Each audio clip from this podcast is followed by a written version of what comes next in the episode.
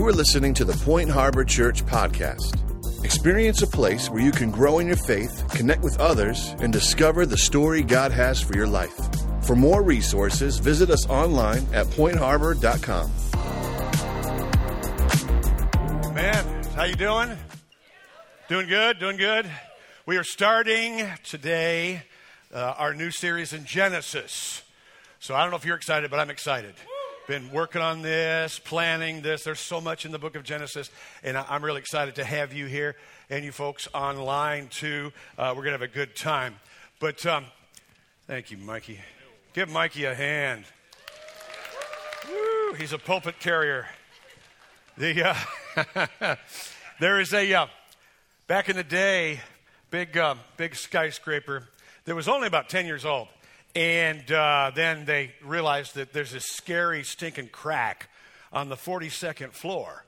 And they're like, oh my goodness, oh my goodness, this thing's only 10, you know, and its crack started getting bigger and bigger, and they're really worrying, you know. And, and so they called an architect. And the architect said, okay, I'll be there at this time. And he comes and, uh, you know, checks in at the front desk. And the front desk calls the manager. So the manager goes up to the 42nd floor to meet him, but he's not there. So he's like, what? And so he, you know, calls back down. And he said, they, they said, well, we just saw him when he, you know, came through and we checked him in. And so they're looking for a half an hour. Finally, they find him on the sixth basement. And, and the manager's ticked off. The manager's like, What in the world? You know, we, we called you in here. I know you're working by the hour and so I don't know what you're doing, what you're trying to pull off, but, but we need you. There's a crack in the 42nd floor. And he said, Well, you may have a crack in the 42nd floor, but your problem's not on the 42nd floor. Your problem is right here in the basement. And come to find out, a security guard that worked for the, uh, the company there that managed the properties wanted to build a garage but didn't have enough money or materials. And so what he did was every evening before leaving work, he would go down to the sixth basement and chisel a brick out of the wall, hide in his lunchbox, and take it home. And over five or six years, all of a sudden the crack appeared not in the basement, but on the 42nd floor. All around us, here in this room, online, are folks who have serious cracks in their visible floors of their lives, but it's not just coming from where you're probably seeing it from. And, and something's obviously wrong, you know, uh, in, in our country, saying in many of our lives and our families, the suicides are skyrocketing. I mean, kids, you know, are killing themselves, and teenagers, marriages are breaking up at an exponential rate. And uh, kids raised in church, and I've seen this amongst pastors I know who raised their kids and, and tried and meant well, and then their kids, pastors' kids, some of them, are saying, not, not only am I not in church anymore, I don't believe in your Jesus anymore. And, and it's right here in our own backyard, too, that we're seeing the uh, situation up in uh, Rich Neck Elementary School. Six year old kid, six year old, takes a gun intentionally, apparently, and shoots his teacher in the abdomen. Six years old. And then you got guys who want to be girls. And you see that more and more. And then kids being groomed by big business. Disney execs admit, of course we're grooming your children. Well, you got a problem with that? Yeah, matter of fact. And you go, John, you know, I, I, why are all these things happening? We didn't have anything like this in my day. And, and I'm not going to ask you how many of you feel old, but a lot of you are saying the things that you really didn't like your parents saying, you know, about, well, in my day, and now you find yourself saying that same thing, don't you? And, but in my day, you say, if we ever sassed mom, we'd get our butts whipped. How many? And, and it worked. I'm alive and I'm not in prison, right? And nobody called CPS. Nobody thought to do it. All the other neighbors are like, it's about time they spanked that child. And then we play outside a mile, two miles from our house, and all mom said was, hey, come in when the street lights come on. And we'd sleep with the windows open. You know, only protection is the screens, and that's not protection against people, that was protection against the skeeters.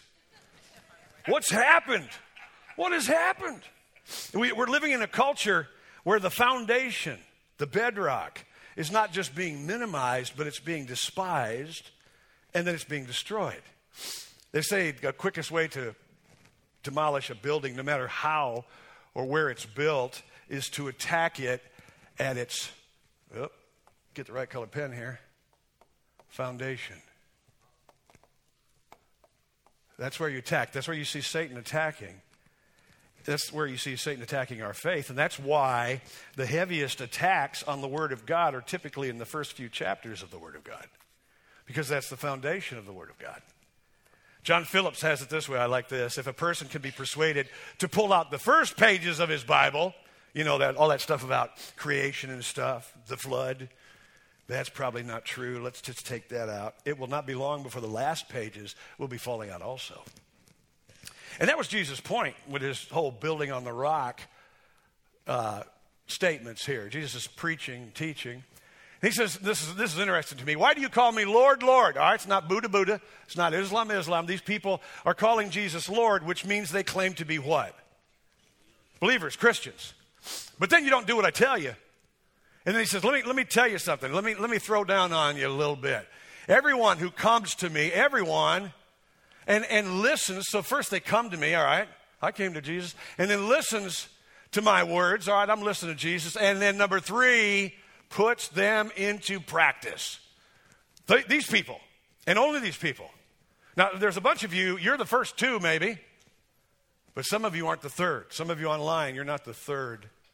I'll show you what he is like, this person that does all three. He's like a man building a house who dug down deep and then laid the foundation on bedrock. And then the floods came, trials in your life, situations, uh, uh, maybe a, a, financial reversal or a, or a bad uh, doctor's report. The river burst against that house but could not shake it. Why? Because it had been well built. That's some of you. Some of you are all three, and hallelujah for you. And hopefully you'll decide to be all three if you're not all three today. But, he said, let me tell you, the person who hears, so he hears, or she hears, I was in church. I go to that church and does not put my words into practice. That's a bunch of you. I love you, but that's a bunch of you. You know it is. How do you know, John? I go on your Facebook and tell. Right? Some of you brag about the things I'm like, oh my goodness. Now, I'm not on Facebook, praise God, but I have staff, and they're on Facebook. And sometimes they go, Did you see this? And I'm like, Oh, dear Lord. All right, so some of you brag about your crap. Does not put my words into practice is like a man who built a house on the ground without a foundation. When the river burst against it, trials, it collapsed immediately and was utterly destroyed. And that's, what some, that's where some of you are living right now, and that's where some of you are headed because you need bedrock.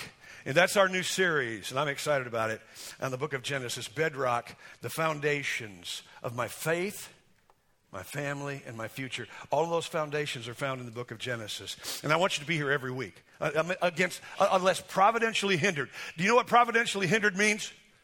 It means you're hindered by providence. You know what the providence, it's an old word, it means God. It means God kept you away from his church. Now, he don't usually do that. All right? Doesn't mean the weather kept you away from church or sports on TV. It means God said, Here, have the COVID. Then you can stay home. But I want you to be here every week, unless providentially hindered. And I want you to uh, invite folks to come with you because we're going to drill down uh, over these next weeks into the bedrock, get answers for you, not only in the crisis of our culture, we'll get those, but also the hurt in our homes. Practical stuff that, that the book of Genesis has that many of you have never seen or, or, or don't or haven't visited in a while. Uh, for your feeble or failing marriages, some of you. For fixing your kids. How many of you have kids? How many of you, your kids are stinking insane? Don't raise your hand. Oh, yeah. just wait till they turn into teenagers, Hank. For for finding your unique purpose in this life, and for answering the tough questions that 10 years ago most of us would never even ask. I'm, I'm, tough questions like, why should I believe in God? Now, I grew up, you know, just like, oh, I'm an American, I believe in God. I go to church, I believe. And I did. I, I did not have a saving faith, but I had an intellectual assent, right? But nowadays, it's like, no, why should I even believe that there's a God? And then, if there's a God, why should I obey this God? And is there any hope for me? Does God say anything about stuff like transsexualism or homosexuality? Here's one. Why can't I marry my dog? Or even further, why can't I be a dog? You're like, what? Nobody asked that. Have you ever heard of the furries? Come on. Yeah, yeah, yeah. Furries. I hadn't heard of it until like a year ago. But the furries are people that identify as animals, I guess. They dress up as animals and, and, and, and run around and do animal sounds and, and meow, meow, and stuff like that. And they're serious, I guess. I don't know. I don't know. So, why can't I be a dog? The Genesis tells you. and we'll look at it. Most of us are interested in the big questions of life. You know, if you got a brain and you think at all, where did we come from? Uh, why are we even here? What makes us tick? Uh, how can I be a success? How did the world get into this stinking mess? What's the future of this sick world? What's my future? All of the answers are found in the book of Genesis. So we're going to spend some weeks, actually several months. Yeah, on the book of Genesis. So now let me set the table, okay? Because some of you are jaded. I love you, but you're jaded. You're jaded. You've been discipled, taught wrongly. Because I, I, know in this crowd or online, there's, there's several, I'm sure, people that would say, All right, John, okay, all right, you're going to do this whole series for some months on the book of Genesis, which I'm, I'm, sure, John, you've been educated, right? You've got some Bible college, you've got some seminary. And, and so, you know, you understand that Genesis is mostly allegorical, it's mostly stories that are just there to teach a certain morality. That, I mean, no educated person believes that God just poofed all this stuff into existence, right? No educated person, John, I'm sure you, you don't believe that there were two people with the real names of Adam and Eve and, and then a snake that talks, and then a worldwide flood, not just a flood in Franklin, but a worldwide flood. Come on, man. Maybe you say that stuff. Maybe you got to say that stuff for the little old ladies. But if I got you out at a pub somewhere, I'm sure, you know, after a few drinks, you'd tell me that you don't believe those stories are true either. You'd be sorely disappointed. You'd be sorely disappointed. Now, you can invite me to the pub and pay. but you'll hear the same from me there as you do here. Because I believe every word of it, every word, all the way from the in in Genesis to the amen in Revelation. Everything in between, I believe with all my heart with all my soul, with all my mind, with all my strength. You know who else believed it? Moses believed Genesis literal. Moses believed that. In Exodus 20, Moses is writing, For in six days the Lord made heavens, made the heaven and the earth and the sea and all that was, how many days? Six days. And, and rested on the seventh day. Therefore, the Lord blessed the Sabbath day and made it holy. Moses was a highly intellectual dude, trained in the best colleges, secular colleges of Egypt. He was very astute. God sets a person up and then uses them to write scripture. Now you're like, wait a second. If you know a little bit about Moses and you know a little bit about history, you're like, wait, wait, wait. But Moses wasn't there. He wasn't an eyewitness, John. I mean, he's just passing on stuff. But there's this thing that we call inspiration. That means God breathe. See if I can spell it. Inspiration. All right? God breathed. That's how Scripture came. All right? God breathed. That's how we got the Scripture. Now, if you don't believe the Bible, then this doesn't matter to you, but some of you, you have maybe a problem with this, and you think, well, maybe that, you know, stuff, there's just kind of some stories. And I believe the Bible, but Moses wasn't there, so no prophet was there for the fulfillment of their prophecy. And yet you believe those, right? How, how, did, how did a prophet know that 400 years from now, you know, there's going to be this thing, this little town of Bethlehem? How did they know that? They weren't there. But what is it? God breathed. It's inspired in the same way that the prophets look forward, Moses is looking back by the inspiration of Scripture. And Moses believed that Genesis is literal. Guess who else did? Paul. Huge intellect. In Timothy, he's writing to a young preacher. He says, For Adam, look at he uses the name, was formed first and then Eve. And Adam was not deceived. So he's talking about the fall here, but the woman was deceived and became a transgressor. Paul believed that Genesis is literal. Huge intellect, Paul. But most importantly, guess who else believed it? Jesus believed that Genesis is literal. Matthew 24. For as Jesus is preaching along, and he says, Let me give you an illustration. For as were the days of Noah, he uses the dude's name, so will there be the, uh, will be the coming of the Son of Man. He's talking about his second coming.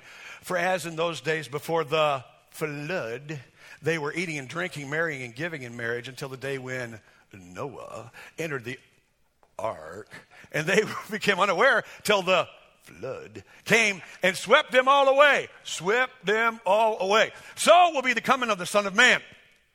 All right, what, does that mean? It either means that Jesus is telling the truth or he's lying. Right? Now listen, listen, listen, listen. Listen, I want you to get this. If they got it wrong, if, if, if uh, uh, uh, Moses and, and uh, Paul and Jesus got it wrong, then the Bible is not inspired. If they got it wrong, it's not infallible. Right? It's not inerrant. Quit laughing at my spelling. And it's not if it's not these, then it's not life changing. Okay? And if Jesus got it wrong, pay attention now, he's not God. He's not God. Or he was lying. Because in order for, for and, and by the way, if that's true and he's not God, then you're going to hell. And I'm going to hell. And we're going to hell. Because I have to, you have to have a Savior who is perfect, who has no sin. Is lying a sin? Yes. Is stretching it? Some of you didn't answer. You're like, well, you know, depends on what kind of a lie. Is lying a sin? Yes, thank you. Is it tax season? so, if lying's a sin, stretching the truth is a sin, and Jesus stretched the truth just because of, you know, the people he didn't want to upset the people that were listening to him, then Jesus is a truth stretcher, and, and that means he is not perfect, which means he's not the all sufficient Savior and, and we're going to hell. but, but, but, but, and I want you to hear this. We have a perfect, inspired, inerrant, infallible, sinner sanctifying, all sufficient, perfectly true, soul saving, life changing Word of God. That's what I hold in my hands here. That's what we have. Because if we don't have that, then I need to go get an honest job. And I could be sleeping in right now. So, of course, I believe it. I believe it, and you should too. So, so listen, I want you to get this. Listen, listen. With, without this biblical bedrock, you are hopeless.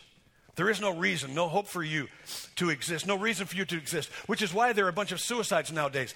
The, the foundations have be, been being destroyed, and as they're being destroyed, some of your kids and some people, especially young people, they're, they're told, oh, yeah, we just, a, you know, you were just a kind of a happenstance. You just kind of, you know, you, you poofed into existence because of evolution, and so there's no real purpose for you. So when the going gets tough, then if there's no purpose for me, I might as well end it because there's really no heaven or hell either. Except there is. You're hopeless. You're soulless. Just an animal at the top of the food chain. You are rudderless. You have no will of God to follow and fulfill. And you are Christless. You are headed to hell. Without this biblical bedrock. That's why it's so important. And so I'm, I'm already ticking a few of you off. And so I got a good start on this series. So let me set the table. Because I'd wager that most of you have never read the book of Genesis through. And I know how, how it goes, right? Oh, it's a new year. You got to read the Bible through. So you get you know, four days in a row. Woo! Got a streak going on. And then something happens. Aunt Bertha comes in from out of town. And you and Aunt Bertha don't get along. And so, you know, you missed your coffee with Jesus. And then something else happens. And then football's on TV. And now you're four days behind. So what do you do? And many of you have you've read the first seven chapters of Genesis a hundred times. You have no idea what goes on after that. so I'm not trying to shame you. All right. I, and I'm saying, hallelujah, you're here. And, and that's one major reason for this series, Bedrock, because with these bedrock truths, you can start to rebuild your life. If you, if you get them, if you get them, if you drill down, like Jesus said, deep into them, you can, you can start rebuilding your marriages or your kids' lives. And so that text again, I love this text where Jesus lays it out. And this is all, the, all the way in the New Testament, but he's telling the same truth. Why do you call me Lord, Lord? And Lord means master. Yes, sir. Yes, boss. And, and don't do what I tell you. The two do not compute. Everyone, everyone who comes to me, remember, number one, and listens to my words and then does what? Come on. Puts them into practice. I will show that's that's who this person is. I will show you what he's like. He's like a man building a house, dug down deep, laid the foundation on bedrock.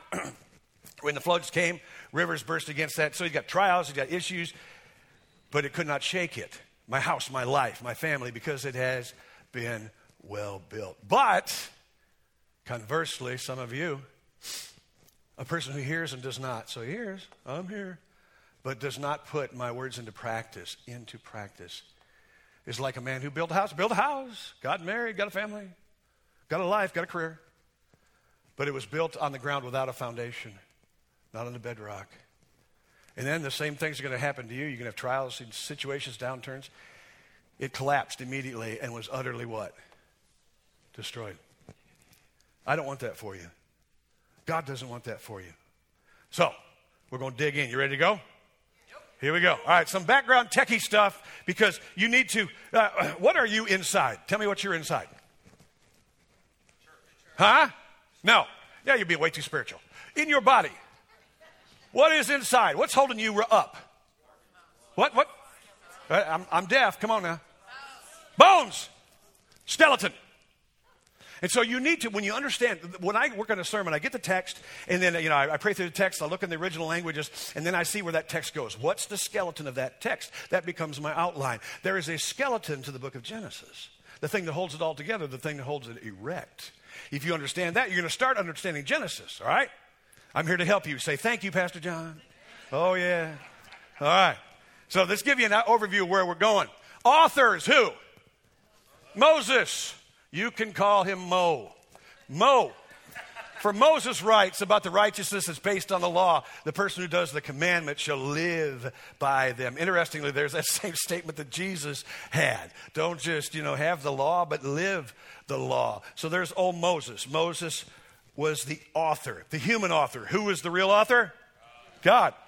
All right, date. When was it written? Last week? 1960? So you're like, I don't know. When was it? Around 1445 BC to 1405. Nobody knows for sure because we weren't there. But it had to be here. Now, if you're good at math, you're like, okay, okay, 40. What does that remind you of? Huh? Wandering in the wilderness. Probably somewhere after the Red Sea and before he died. Because can you write stuff after you're dead? No. All right. So, in the wandering in the wilderness, probably in the wilderness, Moses, and he'd had plenty of time 40 years, right, to write the, the book of Moses. Quick flyover of the book. Two major divisions. How many? Two. Two major divisions. All right, now this will help you. This will help you. Two basic, huge divisions in the book. Number one division, bring it up for me. The Genesis, or what does Genesis mean? beginnings, the beginnings of the human race, primeval history, chapter 1 through 11. Say chapter 1 through 11. All right, that's the first half. You can just take a and right down the middle, and that's the first half because it deals with the creation of the universe, human race, etc. And then the second division in the book of Genesis, the Genesis or the beginnings of the Hebrew nation. The what nation? The Hebrew nation, God's chosen people, patriarchal history, chapter 12 through 50. Say 12 through 50. All right, now you know more than most people know on Genesis, but I'm going to help you more. Say thank you, John. Oh, you're welcome. All right, in back to number one, the genesis of the human race, primeval history.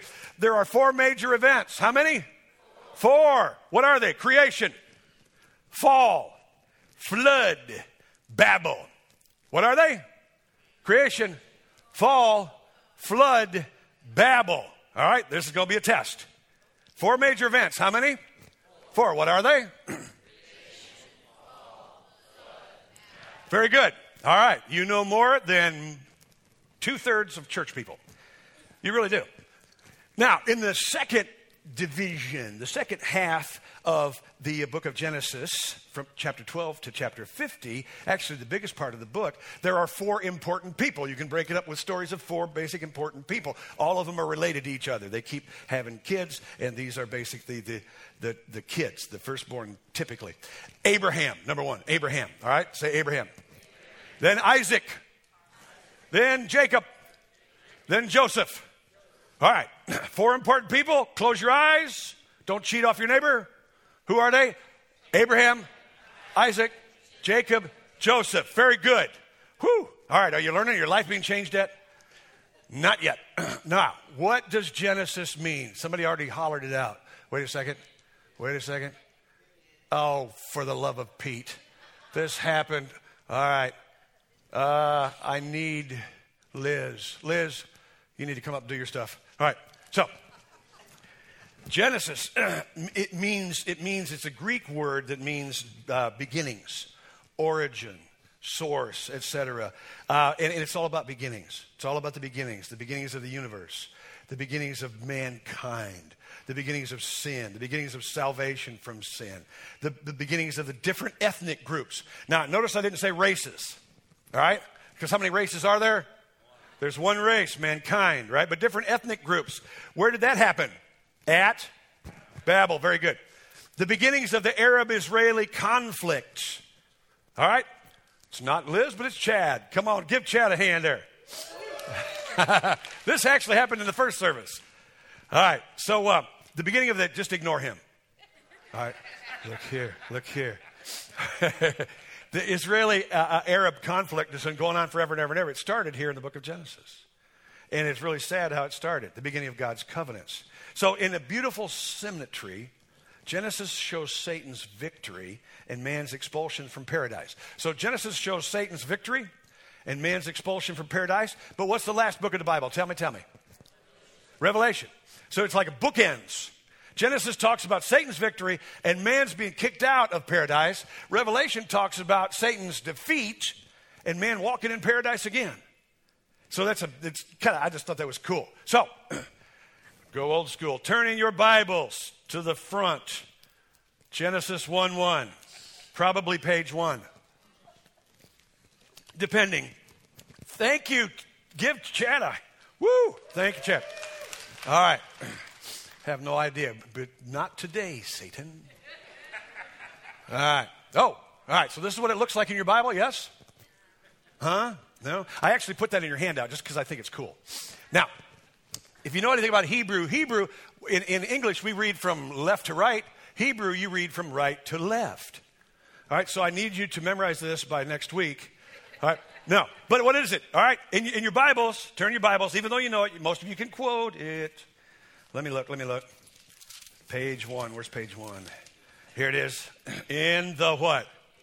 You have to read it with me. Be Presbyterians. Ready? In the beginning, God created the heavens and the earth. Do it again. That was pretty pathetic. In the beginning, God created the heavens and the earth. Whenever I say that, be a Presbyterian, some people, new people go, Is this a Presbyterian church? Didn't even know. No, it's not. I, I grew up Presbyterian Reform. So, and we did that all the time. Responsive reading. Now, all right, that one little verse is power packed. It's, it's, packed with power. There's a newspaper, kind of a famous guy, I guess. His name was Harold Foutscue. When he was a junior reporter, he tells a story of himself. You know, they always send the Cub reporters out to, you know, report on stuff that doesn't matter to anybody, like little social functions. And so his first assignment was a social function. And so he went there and he dressed up and he took all the notes and he interviewed people all over. And the, he, he came back and, and, and presented this magnus opus to the editor like 27 pages. And the editor goes, I, I can't print this. Cut it down to one page. And he said, this, this, that's impossible. I mean, I was there and I, I, I, ate and I wanted to talk about the food and the different interactions with the people and all that would be impossible. He says, Young man, the editor barks, you have evidently failed to observe that the story of creation is told in just 10 words. And that's the wonder of God's word a power packed punch to Satan in one little verse. So Genesis 1 1, in the beginning, God created the heavens and the earth. We're going to just tick through it real quickly. I'm going to make the, what I think is the point that he's making here. In the beginning, what does the beginning mean? What, wait a second. The start, yeah. In the beginning, the, in, the, in the origin, in the first, I mean first, or the first fruits. Not the beginning of everything, right? Because it, it was just the beginning of what? You tell me. Huh? Man, universe, right? But who was, oh, I just gave it away. who was hanging around before the beginning? God. Yeah. So God's already here, but then he says, hey, let's make some cool things. And so that's the beginning of everything we know and we understand. Because you can't understand God in eternity before the beginning. And so we need a linear time flow, and that's what he's basically giving us, all right? In the beginning, who? God. God, Elohim, which in, in this word, Elohim, means creator, also judge, sovereign. That's what, that's what God is talking about, Elohim. And interestingly, I love this. The word is plural. It's plural, which hints at what? The Trinity of God. Yeah. And so I, I, just love how he just kind of this gives this little hint, this little hint. And it, so it, with all of this and, and all of the stuff that we can look at in this first little power packed verse, the Bible, this is, I want, you, I want you to get this. The Bible makes no attempt to prove the existence of God. No attempt. Which is kind of amazing. The, it, God is presumed. In the beginning, God. I presume that you believe in God. And you're like, what in the world, you know? Why, why don't they try to lay out the proofs for God? And, I'm going to show you here in a second. But God, Elohim, creator, judge, king, sovereign, 32 times in 31 verses in Genesis 1 is mentioned by name, and then 11 more times by the use of a pronoun. 43 mentions of God in Genesis 1. Genesis 1 is the most God centric uh, chapter in the whole Word of God. And here's the, the main point, the big idea I want you to get. I want you, this is, in your point groups, you're going to be talking about this, and there's a question. What was the main point? If you mess this up, you aren't listening. All right, so listen. Are you listening? listening? All right, and this is huge. I'm not called to prove God, I'm called to proclaim the gospel. I am not called to prove God. I am called to proclaim the gospel. That is huge. In the beginning, God created the heavens and the earth. Prove it to me. Don't have to. Don't have to. I want you to grab that. I'm not called to prove God, I'm called to proclaim the gospel. It's because people say, John, I have a friend or a relative, coworker, whatever, and, and, and he or she doesn't believe in God. They're an atheist or they're agnostic. Now, atheist, this is just free. Athe, atheist. Dang it. You try writing this way, it's hard.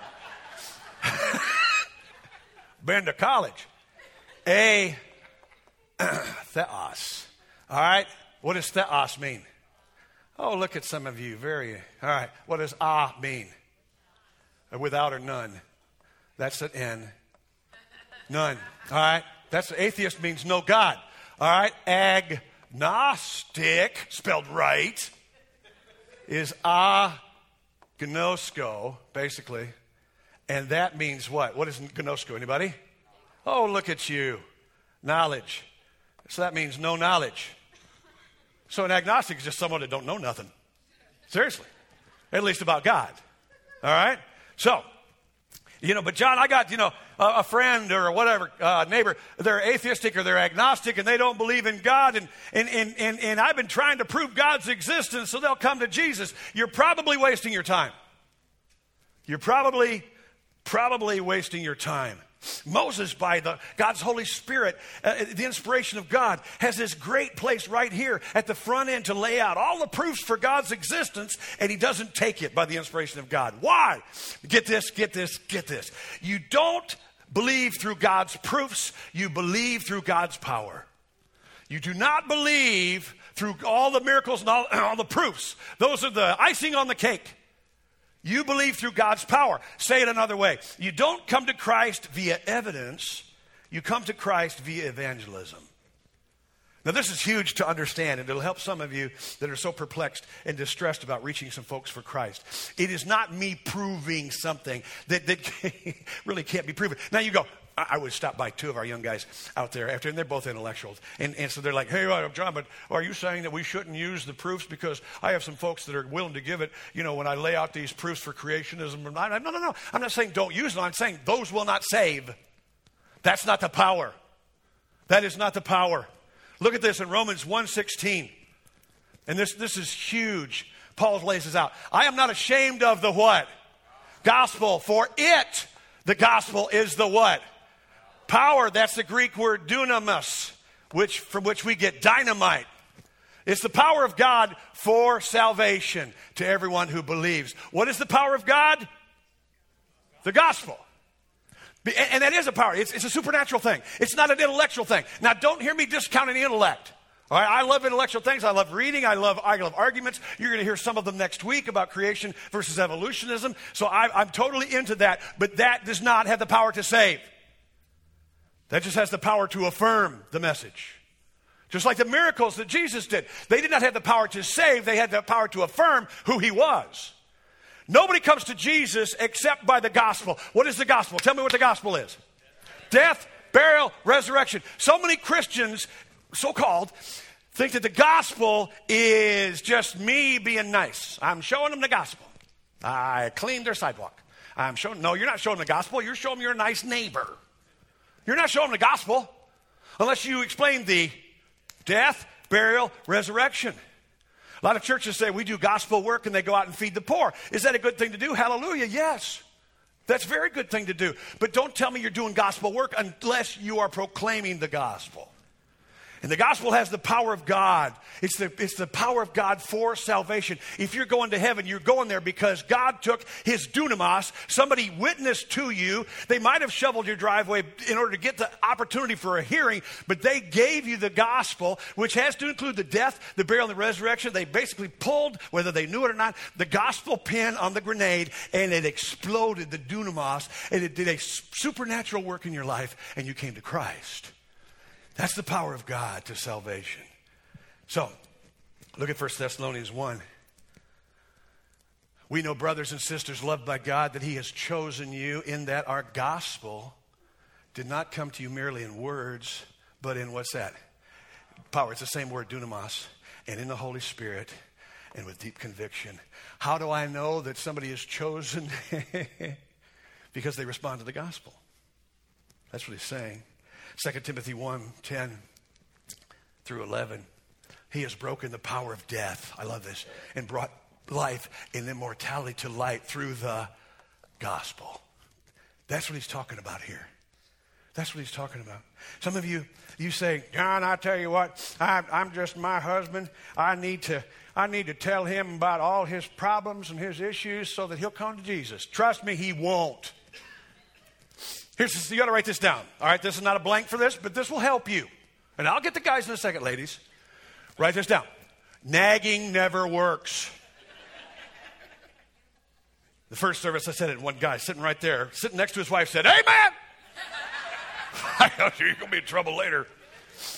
Nagging never, especially, especially, especially, listen to me. Oh, John, I'm my husband. He's dying. He's going to go to hell. I've been telling him, I've been telling him, you need to go down there and hear John Houston. You need to go to the Point Harbor Church. You, you know what your husband is doing? Ah!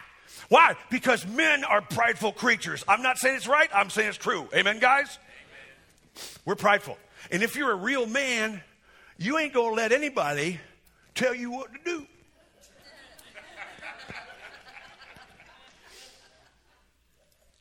Especially if they're littler than you. So you might be able to tell me things around in my life, but I got something in my soul that's, that's more private and stuff, and you just stay out of that, girl. That's, that's kind of the, that, I, I know, chauvinistic. I know what I'm saying. I'm talking about your husband. That's why, what does the second Peter says? Wives can win their husbands, talk about their husband on their way to hell, win them to Jesus without a word as they behold their chaste conversation. In other words, they're seeing that. Now, I'm not talking about, not, he needs the gospel to trust Christ, but the gospel may have to come from somebody else. Maybe not. But what he needs to see in you is Jesus. That's what he needs to see. Now, ladies, let me help you out. Because, and, oh, I'm going to get some emails. It's Pastor Tom at pointharbor.com.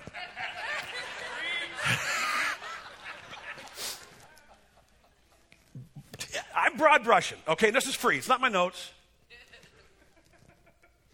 women tend more, again, now some of you women never do this and you're unicorns, all right? But typically, women tend more to the nagging side because they say, if, if he would just listen. And obviously, he wasn't listening this time, so I'll tell him again. And then, you know, and, and maybe it was just the, the temperature was bad and the, the humidity was too high and his ears were plugged and all. And, and so I just need to tell him again. And if I tell him again, and maybe I tell him different times and different ways, then he'll hear and he'll say, Okay, you are so smart, girl. I love you. Thank you for changing my life. Never going to happen. It's not. Because we are prideful jerks. And we don't like to be told what to do. Now, conversely, so women tend, tend, tend more to nagging. Men tend more to the I told you so. What's that called? Help me, Robin. What is it? Scolding. Scolding. Thank you, girl. How did you know that? Men are more scolds. Why did you do that? What were you thinking? Who raised you? We're more scolds. I am. I tend more to scold. Now, I can do both, and she can do both, but she more this side of the street and me that side of the street. What does that have to do with anything? You're not going to nag your husband into heaven. You're just not. You ain't got that power, girl. He didn't give you that power. It's the gospel. Give him the gospel. Don't give him the, I'll give him the gospel every night. No, stop it. if he heard it, all it takes is once. Might be a delayed fuse, right? We had a guy years ago came to this church on Easter, and uh, he's one of these guys that he's smart, intellectual. He knew he was smart though, and he was very sharp. He he was quick witted. You know, he could cut you down like that, like Zorro. And one of our guys invited him. They both worked together. They're both in the Navy. They're both Navy corpsmen. And the guy who invited him, the guy who was invited by him, the quick witted guy, really didn't care for him. But he still, whatever. And, and Jerry, Jerry Tucker is the one I'm talking about, who was invited. Jerry is a Christian, just got his right, life right with God. And so he's inviting all these people at his workplace over at, at the Portsmouth Hospital, Naval, Naval Hospital. And he was bugging Mark, and Mark's like, come on, man. That stuff's not, whatever. You, that's stupid. But for whatever reason, Mark decided to come one time, probably just to get Jerry to quit, shut up. And he comes in, and Lynn Hardaway, my predecessor's preaching. I'm doing music, of all things. And they're sitting back there on Easter, and Mark is about five, six rows back. And he's sitting there just, whatever, this is stupid, this is stupid, whatever. And Lynn gives the gospel. And an invitation, one of those old Baptist invitations. He said, if you would like to trust Jesus Christ as your Lord and Savior, you realize that you're a sinner. You realize that Jesus died on the cross for your sins, went to the grave, paid your sin penalty, and, and rose victorious on the third day. And, and if you know you need to trust Jesus, raise your hand. And Mark said, I raised my hand and thought, what the hell?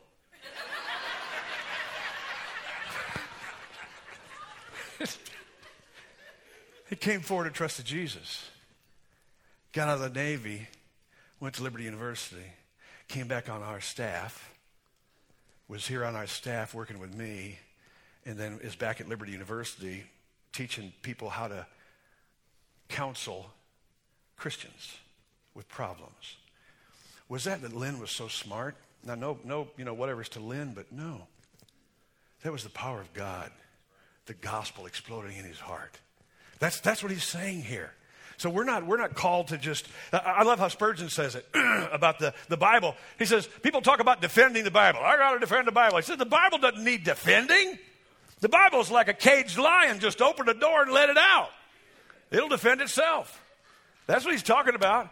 In the beginning, God created, which is bara, Elohim bara. He brought it into existence. Let me see. I'm getting ahead of myself. Created, there you go the heavens and the earth, everything. A whole bunch of evolutionary scientists have wasted a whole lot of money and a whole lot of time trying to figure this one out when they could have just turned to page one.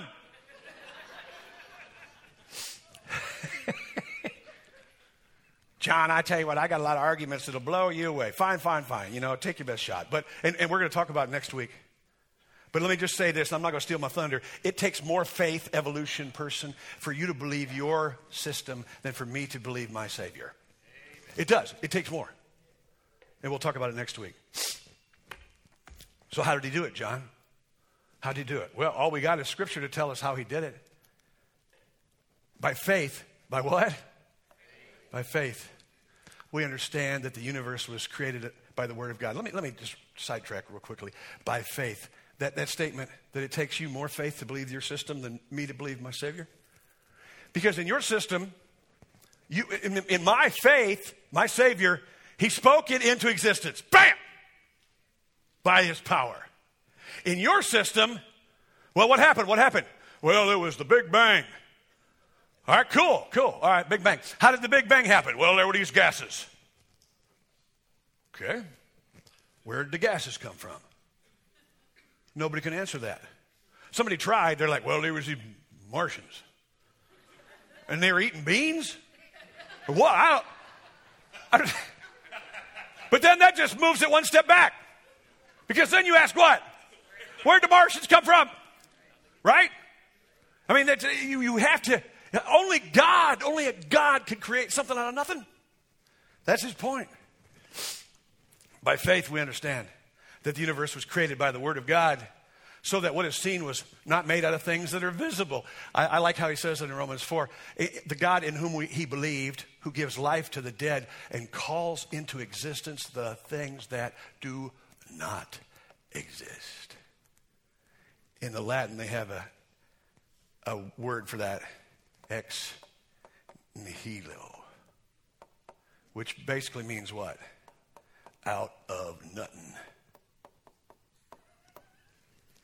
That's what it means. Out of nothing. God ex nihilo created something out of nothing. How can he create something out of nothing? Because he's God. Because he's God. He can do anything, anytime, anywhere that he wants to do. Anything. Like the atheist who was taking a walk through the woods, admiring the accident of evolution.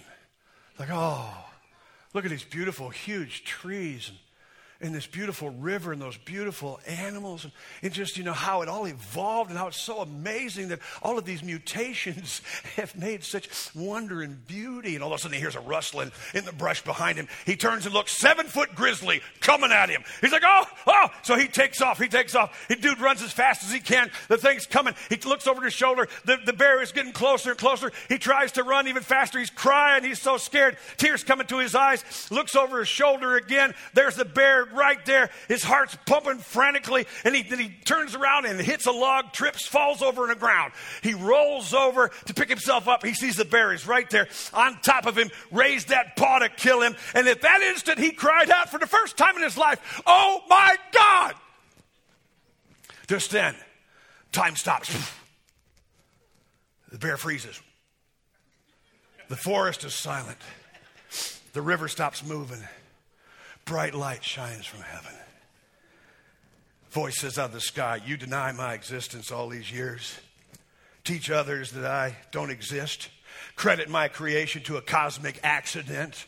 And now you expect me to help you out of this predicament? Am I to count you as a believer? And the atheist, realizing he's still got that pride issue, looks into the light and he said, Well, it would be rather hypocritical of me to ask to be a Christian after all these years. But, but at least could you, could, you, could you make the bear a Christian?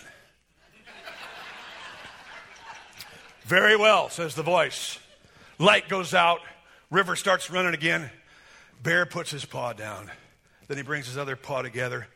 Big old grizzly bear bows his head and said, Lord, I thank you for this food that I'm about to receive.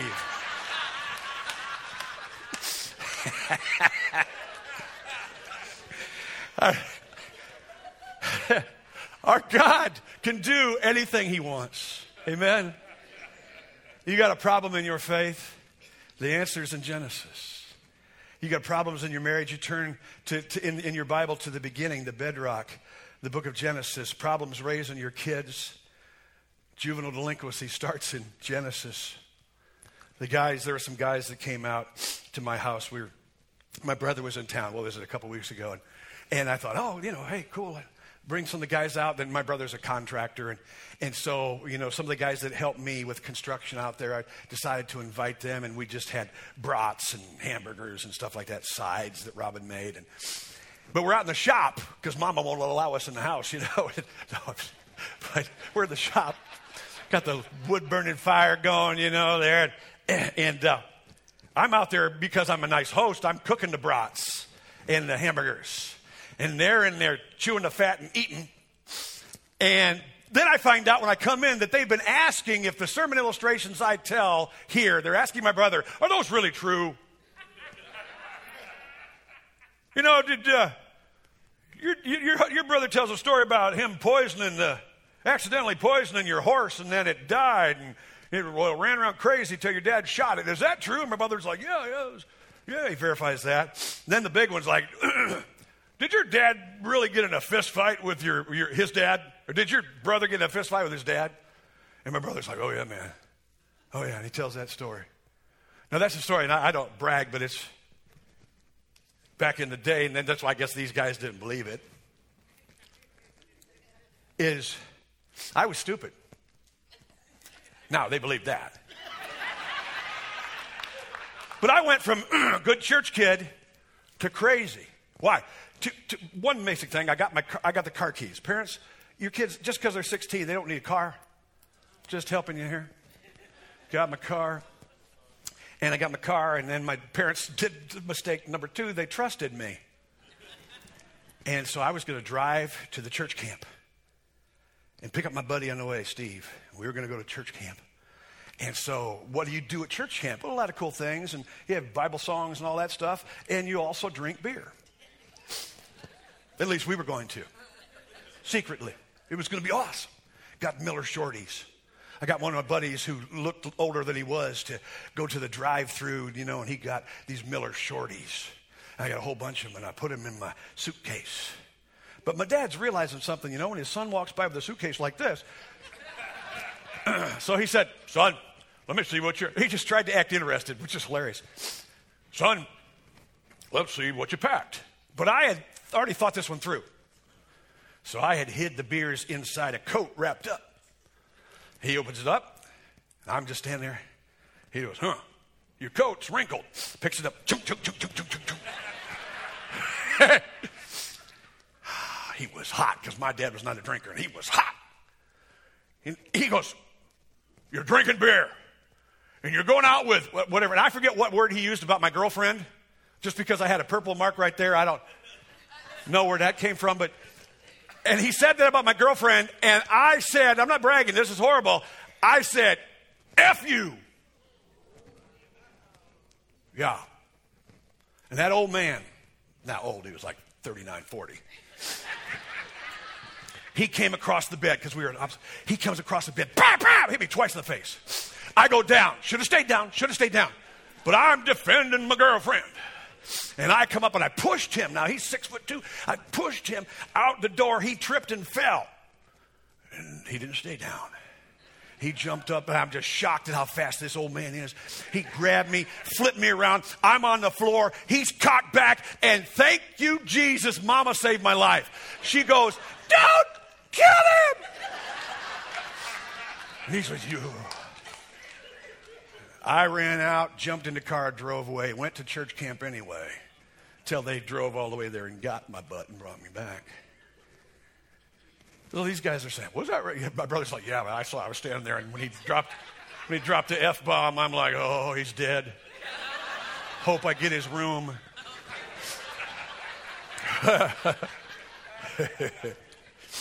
Where did my rebellion come from? The answer is in Genesis. You know what fixed dad and mom's wild, sinful, fallen kid? Me. The Savior promised in Genesis. And now I live on the foundation of the Word of God. Not perfectly. Not perfectly.